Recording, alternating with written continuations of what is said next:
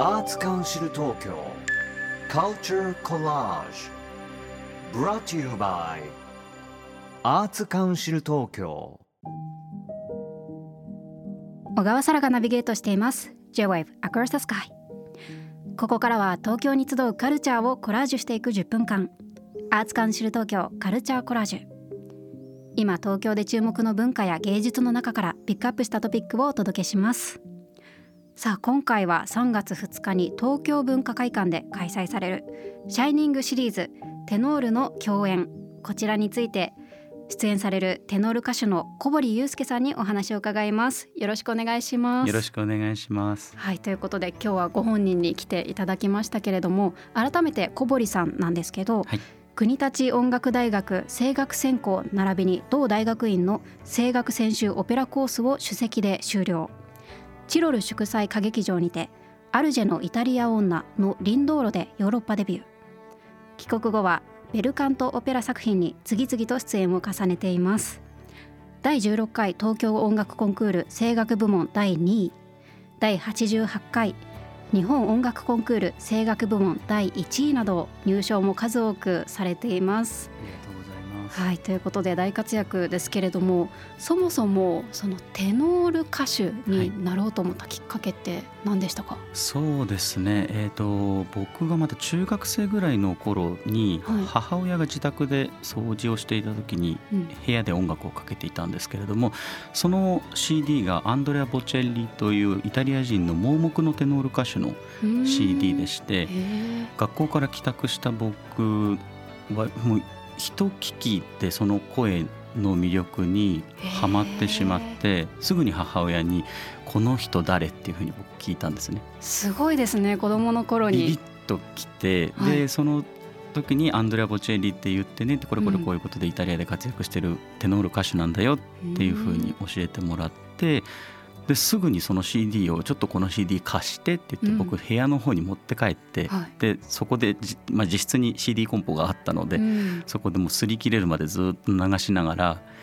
あの歌詞カードイタリア語なんでローマ字読みできるんですよ。あーははいい、なのでもうイタリア語やったことなかったけど、うん。イタリア語のそのローマ字表記を必死にこう読みながら耳でこう彼の歌声を聞いてうん。その歌をひたすらこうアンプというか自分へでえ。空で歌えるぐらいまで何度も何度も繰り返し歌っていたという記憶があります。一番最初がそれで、ああそうなんですね、はい、金銭に触れるきっかけが。きっかけはそこでしたね。でそこから声楽っていうものになんとなく興味はあったんですけれども、えー中学高校と運動部を経験して、はで高校でいよいよ自分の進路を決めようっていうふうになった時に、うん。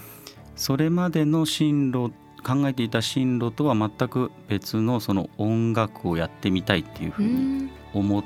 えたのもやっぱりそのアンドレア・ボチェリの歌声があってかつ、まあ、高校3年間ずっと選択音楽の授業を取ってたんですがはい。そこで声楽曲をあの音楽の先生がはい授業の題材としてうん。使ってくれていて、はい。でそれに触れる機会もあったので、うん。ものすごく興味があってそれでやってみようと思いましたね。じゃあ高校まではもう学校の音楽はい。とその自宅で好きな曲を聴いて真似してたっていうところだったんですね。そえそれからあの実際ちゃんと学んでみるって、そういう場所に身を置いてからい。かがでしたか、いや本当にやっぱり聞くのとやるのとでは大違いで、うん。もうまず一番最初に苦労したのはその音を取るというところ正確な音程をっていうところを僕のその師匠からずっと大学うん。6年間ですね、大学院まで含めてはい。もうひたすらあなたとりあえずまずピアノの音を聞きなさいと、あなたの出してる音程がこのピアノと同じになるまでうん。きちんと練習をしましょう。徹っていうところからですね、うん。はい、いやですごいですね。音楽の基礎を叩き込んでいただいて、うんうん。でやっとこさっとこという感じです。あはい、あの小堀さん海外でもいろいろ実力発揮されていると思うんですけど、あの過去にはイタリアにもね留学されていたんですよね、そこではどんな経験を積んでいたんですか？そうですね。私あの拠点としていたのはボローニャだったんですけれども、はい。そのボローニャに、えー、と今の日本の師匠の次についたイタリアの師匠がす、うん。お住まいで。でそのボローニャで声楽の基礎的なところもひたすらこう鍛錬しながら、あの私の声に合っっているレパートリーであるロッシーニのオペラを勉強するためにペーザロのロッシーニオペラフェスティバルで開催されるアカデミア・ロッシーニアーナというものへのこう入学を目指して頑張っていたんですけれども、そこで出会ったそのアルベルト・ゼッタ先生、はいロッシーニの世界的権威でもうお亡くなりになってしまったんですが、そのゼッタ先生ご存命中の時に、え私最後のアカデミア生として先生のもとで勉強するチャンスを得まして、うん、短い期間ではあったんですけれども先生からできる限りのこの知識と経験を分けていただこうと思って必死に頑張りました。1年間だけでしたけれども。じゃあ本当に最後の方の貴重な機会だったんですね。そうですね。えー、先生はどんな存在でしたか？えー、もう一言で言うと雷様のような。えー、雷様。ちょっとお厳しい。そうですね。やっぱり音楽に対してすごく純粋な方で、うん、ロッシーニの音楽を前にするともうあらゆるものにこう楽譜が全てっていう先生だったので、うん、そこから少しでも外れた音を出そうものなら、うん、もう机をバーンって 叩いて落ちて。本当にすごかったです。ああここまで怒れる人ってなかなかいないなと思って。しかも結構お年を召していらっしゃってす,、ね、すごいパワーですね。もうそのパワーに圧倒されていやでもそこに負けないようにって若者たちも発奮してですねこう、うん、何くそうと思ってこう食らいついていくっていうのがそのアカデミアのなんて言うんでしょう風物詩というか。へえ面白い。本当刺激的な経験があったんですね。すごく刺激的でしたね。常にこう脳内活性化してたような感じでした。いやなんか海外でのね素敵な経験も相まって今のご活動があるんだなと思いました、はい、ありがとうございます。ありがとうございます。さあ今回のシャイニングシリーズテノールの共演まあ、テノール歌手の方だけが集まるという珍しいコンサートだと思うんですけど、はい、どんな内容になりそうですか？そうですね。このコンサートはその東京音楽コンクールの、えー、歴代の入賞者たちがこう出演するというシリーズなんですけれども、はい、中でもこのテノールの歌い手さんだけを、うん、えー、集めてこれだけたくさんの曲目をね演奏するっていう機会はなかなかないなと思っていて前回のその2020年の時に僕初めてこちらの企画出させていただいたんですが、その時はちょうど新型コロナウイルスが始まった時期で開催が危ぶまれていたんですけれども、あの東京文化会館のさんの方からいろいろとこうご配慮いただいて会場小ホールから大ホールに変えていただいたりとか、うん、あとはそうですねその舞台上での極力のコンタクトを避けた状態でお客様に演奏をお届けするっていうスタイルでなんとか上演させていただきました。そういった中でもたくさんの方からご反響いただいて、で今回のこの再演という機会をいただいたんですけれども、まあ、テノールというとやっぱり一番思い浮かぶのはカンツォーネのえー、曲目だったりとか、うん、まあ、聴きたい歌っていうのはたくさんあるかと思います。でもちろんそういった曲も